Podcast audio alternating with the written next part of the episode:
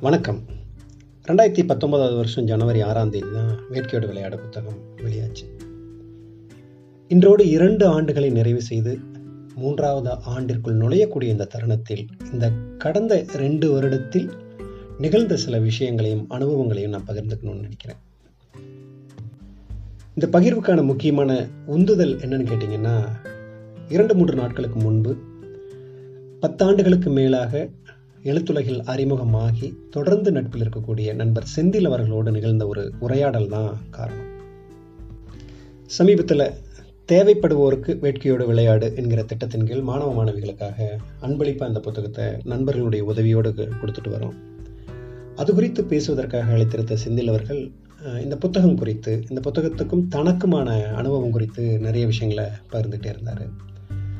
அவர் ஒரு பெரிய நிறுவனத்தில் நல்ல ஒரு பொறுப்பில் பணியாற்றி கொண்டிருக்கக்கூடிய நண்பர் நிறைய புத்தகம் வாசிக்கக்கூடியவர் நிர்வாகம் சார்ந்து நிறைய நிறைய புத்தகங்கள் தொடர்ந்து கட்டுரைகள் எழுதக்கூடிய நண்பர் அவர். அவர் வேட்கையோடு விளையாட பற்றி எங்கிட்ட பேசும் பொழுது ஒரு முக்கியமான ஒரு கேள்வியை கேட்டார். ஒரு சில புத்தகங்களுடைய பட்டியலை சொல்லி ஏறத்தாழ அந்த பட்டியலோடு ஒப்பிட்டு இந்த புத்தகம் இருப்பதா அவர் கருத்து சொல்லும் பொழுது இதை எழுதுறதுக்காக ஏதாவது ஒரு புத்தகங்களை முன்கூட்டியே நீங்கள் வந்து ஒரு மாதிரியாக வச்சுக்கிட்டீங்களா அப்படிங்கிற ஒரு கேள்வியை எழுப்பியிருந்தார். அப்போ தான் எனக்கு ஆச்சரியமாக இருந்தது. அவர் பட்டியலிடக்கூடிய புத்தகங்களுக்கும் பக்கத்தில் இது எந்த வகையிலும் போகும் அப்படின்னு நான் நினைக்கவே இல்லை. ஆனால் அவர் சற்று நெருக்கமாக அதை பார்த்துருக்கும் பொழுதும் கூட நான் சொன்னது அப்படி எந்த அனுபவமும் இல்லை. அந்த பட்டியலில் இருக்கக்கூடிய புத்தகங்கள் நான் வாசிச்ச வாசித்தது இல்லை. அடுத்து இந்த புத்தகம் இந்த மாதிரி பேசப்படணும் கூட எனக்கு தெரியாது.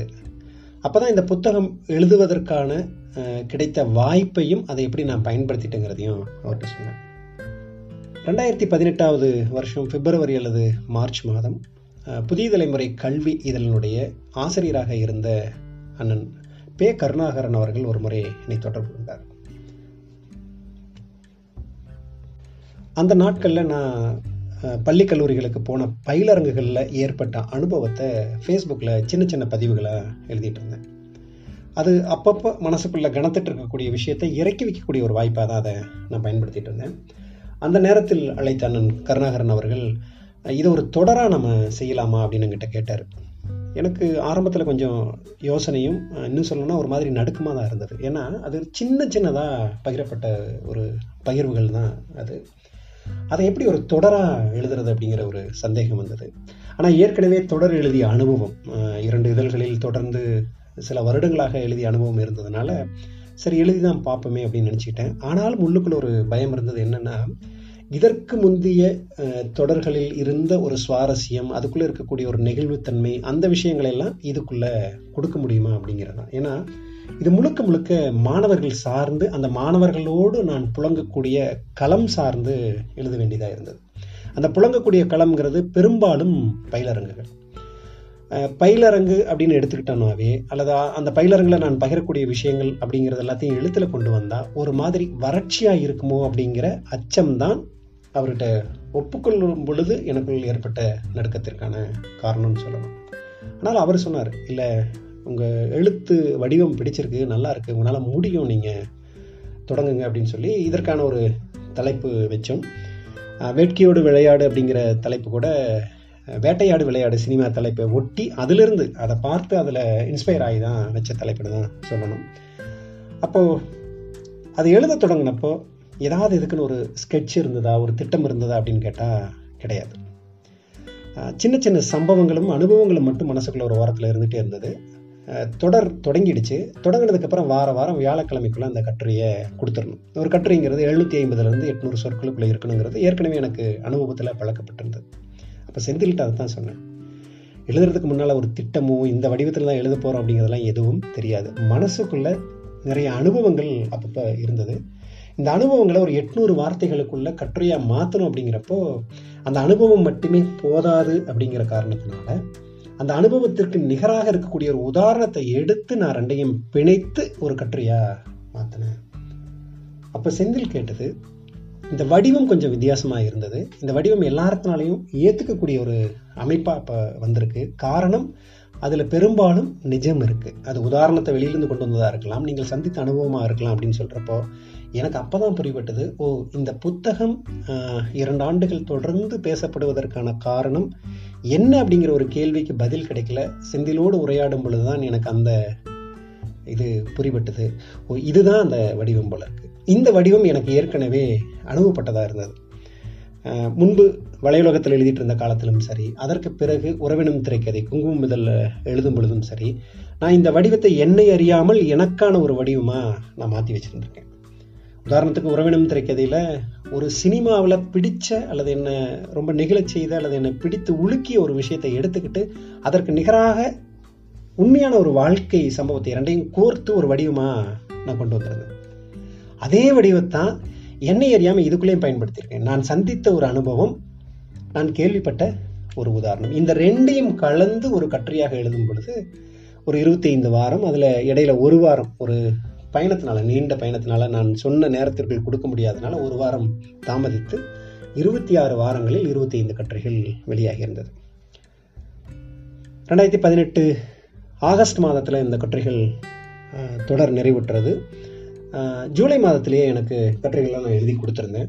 அப்போவே எனக்கு ஒரு வாய்ப்பு இருந்தது. என்னென்னா புதிய தலைமுறையிலேயே கேட்டிருந்தாங்க. நாங்கள் புத்தகமாக தொகுப்பாக கொண்டு வரட்டுமா அப்படின்னு கேட்டாங்க.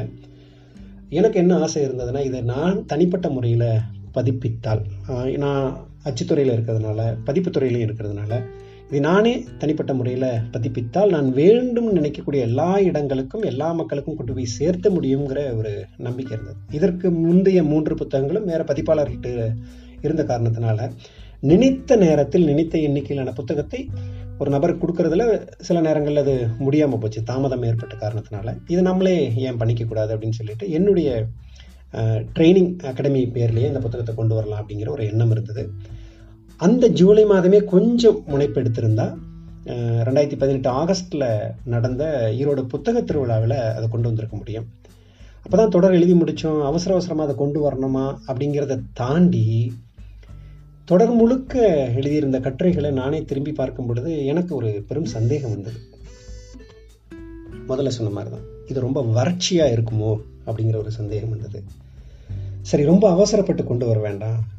கொஞ்சம் ஆற போட்டு கொண்டு வரோம் அப்படின்னு சொல்லிட்டு ஜூலையில் எந்த முனைப்பும் எடுக்கலை. August September October November. இந்த நான்கு மாதங்களில் நான் ஒரு முறை கூட அந்த புத்தகத்திற்கான கட்டுரைகளை திரும்பி வாசிக்கவே இல்லை. எதுவும் செய்யலை. அப்படியே கிடப்பில் இருந்தது சரி இந்த வாரம் ஆரம்பிச்சிடலாம் அடுத்த வாரம் ஆரம்பிச்சிடலாம் இந்த வாரம் ஆரம்பிச்சிடலாம். கொஞ்சம் பரபரப்பாக இருந்த ஒரு காலகட்டம் கூட. அப்போ தான் திடீர்னு ஒரு பயம் வந்தது. இப்போ நான் டிசம்பர் மத்தியில் ரெண்டாயிரத்தி பதினெட்டு டிசம்பர் மத்தியில் அந்த பயம் வந்தது. இதை அப்படியே கிடப்பில் போட்டுட்டுமே. அவங்ககிட்டயே கொடுத்துருந்தா ஒரு தொகுப்பாக வந்திருந்திருக்கும்ல. அப்போது இப்போ இந்த டிசம்பர் இறுதிக்குள்ளே இதை கொண்டு வரலன்னா வேற எப்போ கொண்டு வர போகிறோம் அப்படிங்கிற பயம் வந்தப்போ இனி இப்போ செய்யலைன்னா இனி எப்போதும் செய்ய மாட்டோம் அப்படின்னு ஒரு மனசுக்குள்ள ஒரு மின்னல் அடித்த உடனே ஒரே வாரத்தில் அதை எடுத்து எல்லாத்தையும் தொகுத்து வடிவமைப்பு செய்து அதற்கான ஒரு அட்டையை தீர்மானித்து அதற்கு ப்ரூஃப் ரீடிங் பார்த்து அப்போது முதல் பதிப்பில் சில பிழைகளோடு தான் அது வெளியில் வந்தது. ஏறத்தாழ டிசம்பர் இறுதியில் புத்தகம் அப்படிங்கிற ஒரு வடிவத்தை தீர்மானித்து அச்சுக்கு அனுப்பியாச்சு. ரொம்ப ரொம்ப அவசரமாக உருவாக்கப்பட்ட வடிவம் தான். அப்படி வந்த உடனே ரெண்டாயிரத்தி பத்தொன்பது ஜனவரி ஆறாம் தேதி ஈரோடு வாசல் நட்புகளுடைய துணையோடு புத்தகம் வெளியாகிடுச்சு. வெளியாகும் பொழுது முதல் பதிப்புலேயே கொஞ்சம் ஒரு தைரியம் இருந்தது. ஏன்னா அச்சு பதிப்பு நம்ம தான் அப்படிங்கிறப்போ சரி பார்த்துக்குவோம். முதல் பதிப்பு ஒரு இரண்டாயிரம் பிரதிகள் போட்டுருவோம். ஒரு ரெண்டு வருஷத்துக்குள்ளே இது எப்படியாவது நம்ம எல்லாத்துக்கிட்டையும் கொடுத்துட்டா போதும் அப்படிங்கிற நம்பிக்கையோடு தான் நான் அதை துவங்கியிருந்தேன். முதல் மாதத்திலேயே வெளியான முதல் மாதத்திலேயே ஆயிரம் பிரதிகள் விற்பனையானது. அந்த ஆயிரம் பிரதிகள் விற்பனையானதில் நெருங்கிய வட்டத்தில் இருந்த நட்புகளுடைய ஆதரவு பெருமளவில் இருந்துச்சு. அதனால் அது எளிதாக அது போயிடுச்சு. அப்போ கூட மனசுக்குள்ள என்ன தோணுச்சுன்னா ஒரு பாதுகாப்பான இடத்துக்குள்ளே நகர்ந்துட்டோம் விற்பனையில். இனி ஒன்றும் பெரிய பொருளாதார சிரமங்கள் இந்த புத்தகத்தை ஒட்டி இருக்காது. ஆனால் இந்த புத்தகம் முழுக்க அதிகப்படியாக நட்புகளின் வாயிலாக தான் இது வெளியில் போயிருக்கு. அப்படிங்கிற ஒரு எண்ணமும் ஒரு சந்தோஷமும் நட்புகளின் வாயிலாக மட்டும்தான் இது போயிருக்கு. நம்முடைய முகத்துக்காக அவங்க வாங்கியிருப்பாங்க அந்த நட்புக்காக தான் வாங்கியிருப்பாங்க. வாசிக்கக்கூடிய மற்றவர்களின் பார்வையில் இந்த புத்தகம் என்ன பெயரை சம்பாதிச்சுட்டு வரும் அப்படிங்கிற ஒரு கேள்வி ஒரு சந்தேகமாக தூக்கி இருந்துச்சு. பிப்ரவரி மார்ச் மாதம் ரெண்டாயிரத்தி பத்தொன்பதில் பிப்ரவரி மார்ச் மாதங்களில் இது பரவலாக வெளியில் போக போக ஒவ்வொருவரும் வாசிச்சது உடனே ஏதோ ஒரு வகையில் என்னை தொடர்பு கொண்டு புத்தகத்தில் இருக்கக்கூடிய ஏதாவது ஒரு விஷயத்தை தன்னோடு பொருத்திக்கிட்டு அது ஒரு விதமான உணர்வை தருது அப்படின்னு பேச ஆரம்பித்தப்போ புத்தகம் ஏதோ வேலை செய்ய ஆரம்பிச்சிருக்கு அப்படிங்கிறது புரிஞ்சுது. அப்போ தான் எனக்கு நான் எழுதின அந்த புத்தகத்தை அந்த கட்டுரைகளுடைய தொகுப்பின் மேலேயே கொஞ்சம் கொஞ்சமாக நம்பிக்கை வர ஆரம்பித்தது அடுத்த ஐந்து மாதத்தில் மீதமுள்ள புத்தகங்கள் விற்பனையானவுடன் முதல் பதிப்பு நிறைவடையும் தருணத்தில் தான் தெரிஞ்சோ தெரியாமலோ அண்ணன் கருணாகரன் அவர்கள் வைத்த நம்பிக்கையின் பேரில் எழுதிய ஒரு காரணத்தினாலும் கூட ஒரு புத்தகத்தை ஓரளவுக்கு சரியாக தான் எழுதியிருக்கோம். மக்கள் விரும்பி படிக்கக்கூடிய புத்தகமாக மாறி இருக்கு அப்படிங்கிற எண்ணம் நம்பிக்கை அப்போ தான் எனக்கு முதல்ல வந்தது. இது எல்லாம் செந்தில்கிட்ட சொல்லிட்டு நான் சொன்ன விஷயம் என்னென்னா தெரிந்தோ தெரியாமலோ பத்து வருஷமாக வலைதளத்தில் ஏதாவது ஒன்று அப்படி எழுதி எழுதி எழுதி எழுதி அந்த எழுத்தை ஒரு பயிற்சியாக மேற்கொண்ட ஒரு காரணத்தினால் நமக்குன்னு ஒரு வடிவத்தை உருவாக்கிக்கிட்டு இந்த வடிவம் தான் என்னோட என்னோட ஸ்டைல் அப்படின்னு சொல்லிக்க கூட தெரியாது. ஆனால் அந்த வடிவத்தை உருவாக்கி அந்த வடிவத்தினுடைய இயல்பிலேயே ஒரு புத்தகத்தை வேகமாக போகிற போக்கில் ஒரு இருபத்தைந்து வாரங்கள் எழுதி முடிச்சுட்டு வந்த உடனேயும் அந்த வடிவம் சரியானதாக இருந்ததால் எழுத்தை பயிற்சியாக செய்ததால் ஒரு புத்தகம் ஓரளவுக்கு பேசப்படக்கூடிய ஒரு புத்தகமாக வந்துருச்சு. இன்றைக்கி நீங்கள் அதை வேறு வேறு புத்தகங்களோட ஒப்பிட்டு பேசக்கூடிய அளவுக்கு இருக்குது அப்படின்னு நான் சொல்லியிருந்தேன். இரண்டாயிரத்தி பத்தொன்பதினுடைய மத்தியில் ஜூலை மாதத்தில் இரண்டாவது பதிப்பு வெளியானது. இரண்டாவது பதிப்பு முதல் பதிப்பு அளவுக்கு அதே வேகத்தை அதை காட்டாது அப்படிங்கிறது எனக்கும் தெரியும். இரண்டாயிரத்தி பத்தொன்பதினுடைய இறுதியில் ஓரளவுக்கு இந்த புத்தகங்களுடைய எண்ணிக்கை தீர்ந்திருந்தது. இரண்டாயிரத்தி இருபதாம் ஆண்டு வந்தது. இருபதாம் ஆண்டில் மார்ச் மாதத்திலிருந்து கோவிட் ஊரடங்கு இந்த பொது முடக்கம் இந்த இக்கட்டான ஒரு நேரம் வந்த உடனே அந்த நேரத்தில் வேற ஒரு மாதிரியாக இது ஒரு எழுச்சியை கொடுத்தது. எப்படின்னா இணையதள வாயிலாக சமூக வலைதளங்களின் வாயிலாக இந்த புத்தகம் குறித்து மற்றவர்கள் பேசியதை மற்றவர்கள் உரையாடியதை கேட்டு கேட்டு எனக்கு புத்தகம் வேணும்னு கேட்ட நண்பர்கள் ஒரு பெரிய ஆச்சரியமான ஒரு நம்பிக்கையை கொடுத்தாங்க. மிக கணிசமான ஒரு எண்ணிக்கையில் போயிருந்தது. அந்த நேரம் ரெண்டாயிரத்தினுடைய துவக்கத்தில் எனக்கு மனசுக்குள்ள ஒரு ஆசை இருந்தது. என்ன அப்படின்னா அடுத்த கட்டமாக இந்த புத்தகத்தை நகர்த்துவது. இந்த புத்தகம் வெளியான பொழுது அட்டையில் மேலே போட்டிருந்த அந்த சின்ன தலைப்பு கூட என்னென்னா பெற்றோர்கள் ஆசிரியர்கள் மாணவர்கள். இந்த வரிசை தான் போட்டிருந்தோம். அவர்கள் வாசிக்க வேண்டிய அனுபவ கட்டுரைகள் அப்படின்னு சொல்லி தான் போட்டிருந்தோம். முழுக்க முழுக்க மாணவர்கள் சார்ந்த அனுபவங்களை வைத்து எழுதியிருந்தாலும் கூட இது மாணவர்கள் படிப்பதற்கான புத்தகம்னு சொல்லிட்டு நான் முதல்ல அந்த பரிந்துரையை வைக்கல. பெற்றோர்கள். அடுத்த ஆசிரியர்கள். அதற்கு பிறகுதான் இந்த பிள்ளைகள் படிக்கணும். இந்த இதை படிக்கக்கூடிய ஆர்டர் வந்து பெற்றோர் ஆசிரியர் பிள்ளைகள் தான் வந்ததே தவிர இது மாணவர்களுக்கான புத்தகமாக நான் எப்பொழுதும் முன்னிறுத்தவே இல்லை. இந்த இரண்டு ஆண்டுகளில் இந்த ஒன்றரை வருடங்களில் இரண்டாயிரத்தி பத்தொன்பது முழுக்க இரண்டாயிரத்தி இருபதனுடைய துவக்கத்திலிருந்து பாதி வரைக்கும் இது பெரும்பாலும் பெற்றோர்களும் ஆசிரியர்களும் வாசிக்கும் புத்தகமாகவே தான் இருந்தது. ரொம்ப சொற்ப எண்ணிக்கையில் தான் மாணவர்களை போய் சேர்ந்திருந்தது. மாணவர்களை சேரலையே அப்படிங்கிற வருத்தம்லாம் எனக்கு இல்லவே இல்லை. நான் எதிர்பார்த்தபடியே இது பெற்றோர்களுக்கும் ஆசிரியர்களுக்குமான புத்தகமாக தான் நான் அதை கருதியிருந்தேன். ஏன்னா அந்த அனுபவத்தை அவங்கக்கிட்ட தான் கடத்தணும்னு நினைக்கிறேன். ஒரு ஆசிரியருக்கான இடத்திலும் என்னால் இருக்க முடியுது ஒரு அப்பாவாகவும் இருக்க முடியறதுனால இந்த பிள்ளைகளை புரிந்து கொள்வதற்கான ஒரு களம்ங்கிறத நான் மனசுக்குள்ளே வச்சுட்டு தான் அந்த தலைப்பு போட்டிருந்தோம். அந்த தலைப்புக்கு ஏற்ற மாதிரியான ஒரு எண்ணிக்கையில் நல்ல விதத்தில் எல்லாத்தையும் சென்றடைந்திருந்தது. அப்போ தான் இரண்டாயிரத்தி இருபதனுடைய மார்ச் மாதத்தில் இந்த மனசுக்குள்ள ஒரு எண்ணம் தோணுச்சு. என்னென்னா ஜூன் மாதத்திற்கு பிறகு இந்த புத்தகங்களை மாணவர்களுக்கு கொண்டு போய் சேர்த்துவோம். அப்போ எல்லா மட்டத்தில் இருக்கக்கூடிய மாணவர்களுக்கு சேர்த்துறது அப்படின்னா யாராவது அன்பளிப்பாக கொடுக்க முனைந்தால் அதாவது அவங்க அவங்களுடைய கிராமத்துக்கோ அவங்க படித்த பள்ளிக்கூடத்துக்கோ கொடுக்க முனைந்தால் அவங்க எவ்வளோ புத்தகம் அன்பளிப்பாக தர்றாங்களோ அந்த புத்தகங்களை அந்த பள்ளிக்கூடத்துக்கு அந்த கிராமத்துக்கு அனுப்பி வைக்கணுங்கிற ஒரு எண்ணம் மனசுக்குள்ளே இருந்தது. இந்த நெருக்கடியால் பெருந்தொற்று நெருக்கடியால் அந்த திட்டம் அப்படியே கிடப்பில் போடப்பட்டது அல்லது ஒத்தி வைக்கப்பட்டது இது எப்போ முடியுதோ அப்போ ஆரம்பிச்சுக்கலாம் அப்படின்னு சொல்லிட்டு தான் இரண்டாவது பதிப்பு இந்த பெருந்தொற்று காலத்தில் கணிசமானவர்களால் ஒரு பக்கம் வாங்கிட்டு இருந்தாலும் கூட இதை மாணவர்களுக்கு கடத்தணும் அப்படின்னு நினச்ச விஷயத்த நான் கிடப்பில் போட வேண்டியதாக போச்சு. இப்படியே மாதங்கள் ஓடிக்கொண்டிருந்த ஒரு சூழலில் கடந்த ஆண்டு இரண்டாயிரத்தி இருபதாம் ஆண்டு அக்டோபரில் ஒரு நண்பர் என்னை தொடர்பு கொண்டார். தன்னுடைய குடும்ப விழாவிற்காக வரக்கூடிய ஏதாவது ஒரு மாதத்தில் எனக்கு கணிசமான உங்களுடைய புத்தகங்கள் வேணும் அப்படின்னு கேட்டிருந்தாரு. சரி அப்படின்னு சொல்லியிருந்தேன். அது எந்த மாதம் எந்த காலகட்டம் அப்படிங்கிறத அவர்னாலே இப்போ முடிவு செய்ய முடியல அப்படிங்கிறதுனால சரி ஒரு நீங்கள் முன்னாடியே சொல்லுங்கள் நான் அதுக்கான புத்தகங்களை தயார்படுத்தி வச்சிடுறேன் அப்படின்னு நான் சொல்லியிருந்தேன்.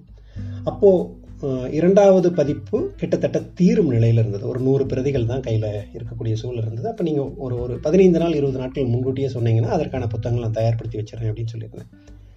அப்போ அவர் திடீர்னு ஒன்று சொன்னார் நான் ஒரு பத்தாயிரம் ரூபாய் படம் கொடுக்குறேன். நீங்கள் யாருக்காவது அந்த புத்தகங்களை அன்பளிப்பாக கொடுக்க முடியுமா? அப்படின்னு கேட்டிருந்தார். இது ஆண்டினுடைய ஆரம்பத்தில் நான் அன்பளிப்பாக யாரையாவது வழங்கினா அவங்க மூலமாக அவங்க படித்த பள்ளிக்கூடத்துக்கு அனுப்பலாம் அப்படின்னு நினச்சிட்டு இருந்தேன். ஆனால் அந்த பெருந்தொற்றுனால பள்ளிகள் கல்லூரிகள் திறக்கப்படாதனால அது கிடப்பில் போட்டு வச்சுருக்க. இவர் வந்து என்ன கேட்டாருன்னா பாலச்சந்திரன் அப்படிங்கிற நண்பர் என்ன கேட்டாருன்னா நான் பணம் தரேன் நீங்கள் யாருக்காவது புத்தகங்களை கொடுக்க முடியுமானார்? எனக்கும் யார் கொடுக்கறது அப்படிங்கிற ஒரு கேள்வி வந்தது இது எப்படி மாணவர்கள்ட்ட கொண்டு போய் சேர்த்துறது? எப்படி தேவைப்படக்கூடியவர்களுக்கு சேர்த்துறது? அப்போ தான் வாட்ஸ்அப் குழுமத்திலையும் ஃபேஸ்புக்லேயும் நான் பகிர்ந்துருந்தேன். இந்த மாதிரி அன்பளிப்பாக சில பிரதிகள் புத்தகங்கள் என்னால் கொடுக்க முடியும். நண்பர் கொடுத்துருக்காரு. இதை உங்களுக்கு தெரிந்த மாணவர்களுக்கு தேவையானவர்களுக்கு இந்த பெருந்தொற்று காலத்தில் பள்ளிக்கூடம் போக முடியல கல்லூரி போக முடியலன்னு ஒரு மாதிரி நெருக்கடியில் இருக்கக்கூடிய மாணவர்களுக்கு அந்த பிள்ளைகளுக்கு அந்த நெருக்கடியிலிருந்து மீட்பதற்காக கல்வியிலிருந்து கொஞ்சம் கொஞ்சமாக விடுபடக்கூடிய தருணத்தில் மீண்டும் உள்ள இழுத்து பிடிக்கிறதுக்காக இந்த புத்தகங்களை கொண்டு போய் சேர்த்தணும்னு நினைக்கிறோம். நீங்கள் உதவ முடியுமா அப்படின்னு கேட்டிருந்தேன். நிறைய பேர் நான் பொறுப்பெடுத்து உதவுறேன் அப்படின்னு முன் வந்திருந்தாங்க. முதல்ல கிடைச்ச அந்த அன்பளிப்பு அந்த தொகைக்கு கேட்ட எல்லாத்துக்கும் புத்தகம் கொடுக்க முடியல. அப்போ என்ன சொன்னேன்னா யார் முன்னாடி கேட்டிருக்காங்களோ அவங்களுக்கு முடிஞ்ச வரைக்கும் கொடுத்துறேன். எதிர்காலத்தில் யாராவது அன்பளிப்பு கொடுக்க வந்தால் நான் தொடர்ந்து புத்தகங்கள் கொடுக்குறேன் அப்படின்னு சொல்லியிருந்தேன். அப்போ இந்த திட்டத்தில் தேவைப்படுவோருக்கு வேட்கையோடு விளையாடு அப்படிங்கிற ஒரு திட்டத்தை உருவாக்கி நண்பர் பாலச்சந்திரன் அவர்கள் கொடுத்த நன்கொடைக்கு நிகரான ஒரு புத்தகங்களை அனுப்புறது மட்டும்தான் திட்டமாக இருந்தது. இது குறித்து ஒரு பதிவு எழுதின உடனே அடுத்ததாக நெல்லையினுடைய காவல்துறை துணை ஆணையராக இருக்கக்கூடிய திரு சரவணன் ஐபிஎஸ் அவர்கள் நான் ஒரு தொகை கொடுக்குறேன் நீங்கள் புத்தகம் கொடுங்க அப்படின்னு முன்னெடுத்தார். இப்போ தான் இந்த திட்டம் அடுத்த கட்டத்துக்கு நோக்கி நகர ஆரம்பிக்குது. அப்போது வெளியில் இருந்தது பார்ப்பவர்கள் நன்கொடை அளிக்க வருகிறார்கள். அதை வைத்து நம்ம யாருக்கு வேணாலும் புத்தகம் கொடுக்கலாம் அப்படிங்கிற ஒரு நம்பிக்கை வர ஆரம்பித்தது அவரை தொடர்ந்து அந்த டிசம்பர் மாதம் அடுத்த பதினைந்து நாட்களுக்குள்ளாக ஏறத்தாழ பதினாறு நன்கொடையாளர்கள் என்னை அணுகி இந்த புத்தகங்களை மற்றவங்களுக்கு கொடுங்க அப்படின்னு சொல்லி கேட்டிருந்தாங்க. இதில் முன்கூட்டியே இந்த திட்டம்லாம் தொடங்குறதுக்கு முன்னாலேயே ஒரு கணிசமான புத்தகங்களுடைய எண்ணிக்கை கொடுத்த திருமதி நித்யா தொடங்கி தலைமை ஆசிரியர் ஜெயபிரகாஷ் அவர்கள் அமெரிக்காவில் கலிஃபோர்னியாவில் இருக்கக்கூடிய ஸ்ரீலேகா ஓம் பிரகாஷ் அவர்கள் நம்பியூரில் இருக்கக்கூடிய கேஜி மெட்ரிகுலேஷன் பள்ளி யூகேல படித்துக் கொண்டிருக்கக்கூடிய ரேவந்த் என்கிற ஒரு இளைஞர் ஈரோட்டில் இருக்கக்கூடிய அருமை தம்பி ஜேசி ஜெகதீஷ் பெங்களூரில் வந்து துணை ஆணையர ஆணையராக வருமான வரித்துறையில் பணியாற்றிக் கொண்டிருக்கக்கூடிய தம்பி செந்திலையரசு அவர்கள் அதே போல் தன்னுடைய தந்தை நினைவாக கொடுக்க விரும்பிய கடலூரை சார்ந்த விஜயகுமார் அவர்கள் பேராசிரியர் அன்புமணி அவர்கள் பன்னீர்செல்வம் வங்கி மேலாளர் இருக்கக்கூடிய லதா அவர்கள் கொங்கு கல்லூரியினுடைய டிபிஐயினுடைய அதிகாரியாக இருக்கக்கூடிய திரு கண்ணன் அவர்கள் மகாலிங்கம் அவர்கள் இந்திராணி லோகநாதன் அவர்கள் அமெரிக்காவில் இருக்கக்கூடிய கவிதா பிரகாஷ் அவர்கள் ஒரு ஃபேஸ்புக் நண்பர்னு மட்டும் சொல்லிக்கிங்கன்னு சொல்லி சிங்கப்பூர்லேருந்து ஒரு பெருமளவில் தொகை அனுப்பியிருக்கக்கூடிய அருமை தம்பி மணிகண்டன் அவர்கள் அப்படின்னு சொல்லிட்டு எல்லாரும் சேர்ந்து ஒரு பதினைந்து இருபது நாட்களுக்குள்ளாக நன்கொடை அளித்ததன் வாயிலாக தொள்ளாயிரம் புத்தகங்கள் அன்பளிப்பாக வழங்குவதற்கு இன்று இன்று இருக்கிறது. இதில் ஏறத்தாழ அறுநூறுக்கும் மேற்பட்ட புத்தகங்கள் நேரடியாகவும் அங்கே வாங்கி கொடுக்கக்கூடிய நண்பர்கள் மூலமாகவும் மாணவர்களுக்கு சென்றடையக்கூடிய வகையில் அனுப்பி வைக்கப்பட்டு விட்டது. இதில் எழுபது முதல் எண்பது சதவீத புத்தகங்கள் மாணவர்களுடைய கைக்கு போயிடுச்சு. இது பல பேர்த்துடைய கை இதில் நான் வாங்கி கொடுத்துறேன் அப்படிங்கிற மாதிரி அவங்க மாணவர்களை திரட்டி பட்டியலை வாங்கி அதை கொடுத்து நம்ம அனுப்பக்கூடிய புத்தகத்தை வாங்கி சரியாக அந்த மாணவர்கள்ட்ட கொடுக்கக்கூடிய மிகப்பெரிய ஒரு பணியை செய்து கொண்டிருக்கிறார்கள். இதிலிருந்து நான் புரிஞ்சுக்கிட்ட ஒரு விஷயம். நம்ம செய்யக்கூடிய விஷயத்து மேலே நமக்கே சில நேரங்கள் நம்பிக்கை இல்லாமல் இருக்கும். அதுக்காகவே நம்ம தள்ளி போட்டுட்ருக்கோம் இந்த புத்தகத்தின் மேலே அப்படி தான் எனக்கு ஒன்று இருந்தது. நம்பிக்கை இல்லைன்னு இல்லை அந்த எழுத்து மேலே நம்பிக்கை இல்லாமல் இல்லை இது சற்று வறட்சியாக ட்ரைன்னு சொல்லுவோம்ல அந்த மாதிரி இருக்குமோங்கிற ஒரு சின்ன பயம் மட்டும்தான் இருந்தது. ஆனால் இந்த இரண்டு ஆண்டுகளில் மூன்றாவது பதிப்பில் பாதி தீர்ந்திருக்கக்கூடிய இந்த நிலையில் ஒரு பெரும் எண்ணிக்கையில் ஒரு சின்ன நகரத்தில் உட்கார்ந்துக்கிட்டு ஒரு ஐந்து ஆண்டுகளுக்குள் புத்தகத்திற்குள்ளான அனுபவத்தை மட்டும் வைத்துக்கொண்டு ஒரு பெரும் எண்ணிக்கையில் நகர்ந்திருப்பதற்கான காரணம் நம்ம அந்த புத்தகத்தை எப்படி எடப்போடுங்கிறது இல்லை. நம்ம கொடுக்க வேண்டியதை கொடுக்க வேண்டிய முறையில் கொடுத்துட்டா போதும். அதை தீர்மானிப்பவர்கள் அவங்க தீர்மானிச்சுப்பாங்க. இது வேணுமா வேணாமாங்கிறது தீர்மானிச்சுப்பாங்கிற ஒரு பாடம் இதிலிருந்து நான் கற்றுக்கிட்டேன் அடுத்தது கடந்த ஆண்டினுடைய ஆரம்பத்தில் நான் மனசுக்குள்ளே வடிவமைத்திருந்த ஒரு திட்டம் தான். இது இப்படியெல்லாம் கொடுக்கலான்னு சொல்லி ஏறத்தால் வடிவமைச்சு தயாராக இருக்கிற நேரத்தில் தான் பெருந்தொற்று வந்தது. கொடுக்க முடியாமல் போயிடுச்சு. ஆனால் அந்த திட்டம் மனசுக்குள்ளே ரொம்ப ஆழமாக இருந்துக்கிட்டே இருந்தது. அது இந்த ஆண்டினுடைய இறுதியில் நண்பரின் வாயிலாக வேறு ஒரு முறையில் வந்து என்ன எதிர்பார்த்தனோ அதே அளவுக்கு ஏறத்தாழ இன்னைக்கு தொள்ளாயிரம் மாணவ மாணவிகளுக்கு இந்த புத்தகம் சேரக்கூடிய ஒரு வாய்ப்பு கிடைச்சிருக்கு. இன்னும் தொடர்ந்து நடந்து கொண்டிருக்குன்னு நினைக்கிறேன். இப்போ புத்தகத்தை வாங்கக்கூடிய மாணவர்கள் அதை வாங்கி கொடுக்கக்கூடியவர்கள் அவங்களுடைய அனுபவத்தை பகிர்ந்துக்கிற பொழுது கேட்கும் பொழுது ஏறத்தாழ நேரடியாக அவங்க என்னதான் தொடர்பு கொண்ட நன்றி சொல்லும் பொழுதெல்லாம் ஒரு சின்ன கூச்சம் இருந்துகிட்டே இருக்குது இது நான் இடையில ஒரு கருவியாக நின்றுட்டுருக்கேன் ஒரு வகையில் நான் எழுதி எழுத்து வெளியில் போகுது அல்லது என்னுடைய இந்த புத்தகம் வெளியில் போகுது அப்படிங்கிறது வந்து பொருளாதார ரீதியாகவும் ஒரு எழுத்தாளராகவும் ஒரு மிகப்பெரிய ஒரு சந்தோஷத்தையும் நிறைவும் தரக்கூடிய நிலையில் ஆனால் இதை கொண்டு போய் சேர்ப்பதற்காக நன்கொடை அளித்திருக்கக்கூடிய இந்த நண்பர்கள் அதில் சில பேர் ரொம்ப ஆச்சரியத்தை விட்டுனாங்க என்னென்னா உடனே அக்கௌண்ட் நம்பர் கொடுங்க இப்போவே நம்ம ட்ரான்ஸ்ஃபர் பண்ணிடணும் இல்லைன்னா திருப்பி நான் மனசு அதுக்கப்புறம் ஏதாவது மறந்துடுவோம் அல்லது ஏதோ ஒரு சூழலை விட்டுருவோம். நல்லது செய்யணும்னு நினச்சா உடனே செஞ்சிடணும் இதுவே நான் ஒரு பாடமாக தான் எடுத்துகிட்டு இருக்கேன். ஆழமாக ஒரு விஷயத்தை நம்பினா அது ஏதோ ஒரு காலகட்டத்தில் அதே போல் நடைபெறும் அப்படிங்கிறதுக்கும் இந்த புத்தகம் ஜூனில் வழங்கணும்னு நினச்சதுக்கு இப்போ நவம்பர் டிசம்பரில் இந்த டிசம்பர் மாதத்தில் வழங்கி கொண்டிருப்பதற்கும் கிட்டத்தட்ட நெருக்கமான ஒரு பொருத்தம் இருக்குது இந்த நிலையில் நான் சொல்லிக்கொள்ள விரும்புவது சில விஷயங்களை எழுதலாமா வேண்டாமா? இதெல்லாம் எழுத்துன்னு எடுத்துக்கிறதா இல்லையா? இது இந்த தரத்துக்குள்ளே இருக்கா? இந்த வடிவத்துக்குள்ளே இருக்கா? அப்படிங்கிற பல கேள்விகளை வச்சு எழுத வேண்டிய பல பல எழுத்துக்களை இது வரைக்கும் எழுதாமல் இருக்கிறவங்களுக்கு நான் சொல்லக்கூடியது என்னென்னா நானும் ஒரு காலத்தில் இப்படி தான் நினச்சிக்கிட்டு இருந்திருக்கேன். ஒரு கட்டத்தில் அதை உடைச்சிட்டு எனக்கு என்ன வருதோ என்ன தோணுதோ அதை நேர்மையாக பிடிச்ச விதத்தில் நான் எழுதிட்டு போயிட்டே இருப்பேன். அதை அங்கீகரிப்பதும் புறக்கணிப்பதும் மற்றவர்களுடைய கையில். செய்ய வேண்டியது என்னுடைய பொறுப்பு.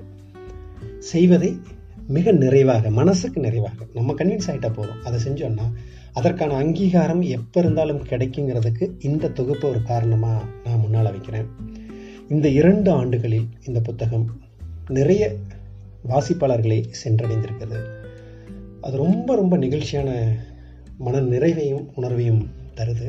அதில் மிக முக்கியமாக பல பேர் அந்த புத்தகத்தினுடைய சில வரிகளை சில பத்திகளை அடிக்கோடிட்டு வச்சிருக்கிறதும் எப்பெல்லாம் தேவைப்படுதோ எப்பெல்லாம் தோணுதோ அப்போல்லாம் அந்த புத்தகத்தை நான் எடுத்து பிரித்து படிக்கிறேன் அப்படின்னு சொல்கிறதும் ஏதாவது ஒரு மனநிலையில் இருக்கேன் வந்தோடனே என்னுடைய மேஜை மேலே இருக்கக்கூடிய புத்தகத்தை எடுக்கிறேன் ஏதாவது ஒரு பக்கத்தை விரிக்கிறேன் விரிச்ச உடனே அது எந்த பக்கத்தில் வருதோ அந்த அத்தியாயத்தை மட்டும் முன்னாலேயோ பின்னாலேயோ தள்ளி அந்த அத்தியாயத்தை மட்டும் நான் வாசிச்சுட்டு அப்படியே வச்சிடுறேன் அப்படின்னு சொல்கிறது தான் செந்தில் சொன்னதான் அவர் நிறைய வாசிப்பாளர் நிறைய எழுதிட்டு இருக்காரு அவர் சொன்னது ஒரு கட்டுரையை வாசிக்கிறதுக்கு எனக்கு அரை மணி நேரம் ஆகுது அப்படின்னாரு. நான் சொன்னேன் பத்து நிமிஷத்தில் படிச்சிடலாமே அப்படின்னு. இல்லை நான் ஒரு கட்டுரை எடுத்தேன்னா என்னைக்காவது ஒரு நாளைக்கு புத்தகத்தை திறப்பேன் ஒரு கட்டுரை எடுப்பேன் அரை மணி நேரம் நான் வாசிக்கிறேன் அப்படின்னு இதே போல் பலரும் தங்களுடைய கருத்துக்களை சொல்கிறப்போ வாசிக்கக்கூடிய அவங்க தொடர்ந்து வாசிக்கக்கூடிய அளவுக்கு இந்த புத்தகம் இருக்குது அப்படிங்கிறது மிகுந்த சந்தோஷத்தை இந்த ரெண்டு ஆண்டுகளாக கொடுத்துக்கிட்டே இருக்குது அடுத்தது நல்ல ஒரு எண்ணிக்கையில் இந்த புத்தகம் நிறைய பேர்த்த சென்றடைந்திருக்கிறது. அப்படி சென்றடைவதற்கு நிறைய பேர் நிறைய பேர் நான் இது வரைக்கும் சந்திக்காதவங்க பேசாதவங்க எந்த வகையிலும் தொடர்பு இல்லாதவங்க கூட உறுதுணையாக இருந்திருக்கிறார்கள். இந்த இரண்டு ஆண்டுகளில் வேட்கையோடு விளையாடும் மூலமாக நான் அடைந்திருக்கக்கூடிய மன திருப்திக்கும் நெகிழ்ச்சிக்கும் மகிழ்ச்சிக்கும் என்னை சுற்றி இருக்கக்கூடிய இந்த புத்தகத்தோடு ஏதாவது ஒரு வகையில் தொடர்பு இருக்கக்கூடிய அனைத்து நண்பர்களும் தான் காரணம். அவர்களுக்கே இந்த மகிழ்ச்சியையும் நெகிழ்ச்சியையும் பெருமையையும் சமர்ப்பிக்கின்றேன் என்று கூறி இரண்டாம் ஆண்டை நிறைவு செய்து மூன்றாம் ஆண்டு தொடங்கக்கூடிய இந்த தருணத்தில் உங்கள் அனைவரின் வாழ்த்துக்களையும் வேண்டி விடைபெறுகின்றேன். நன்றி வணக்கம். ஈரோடு கதிர்.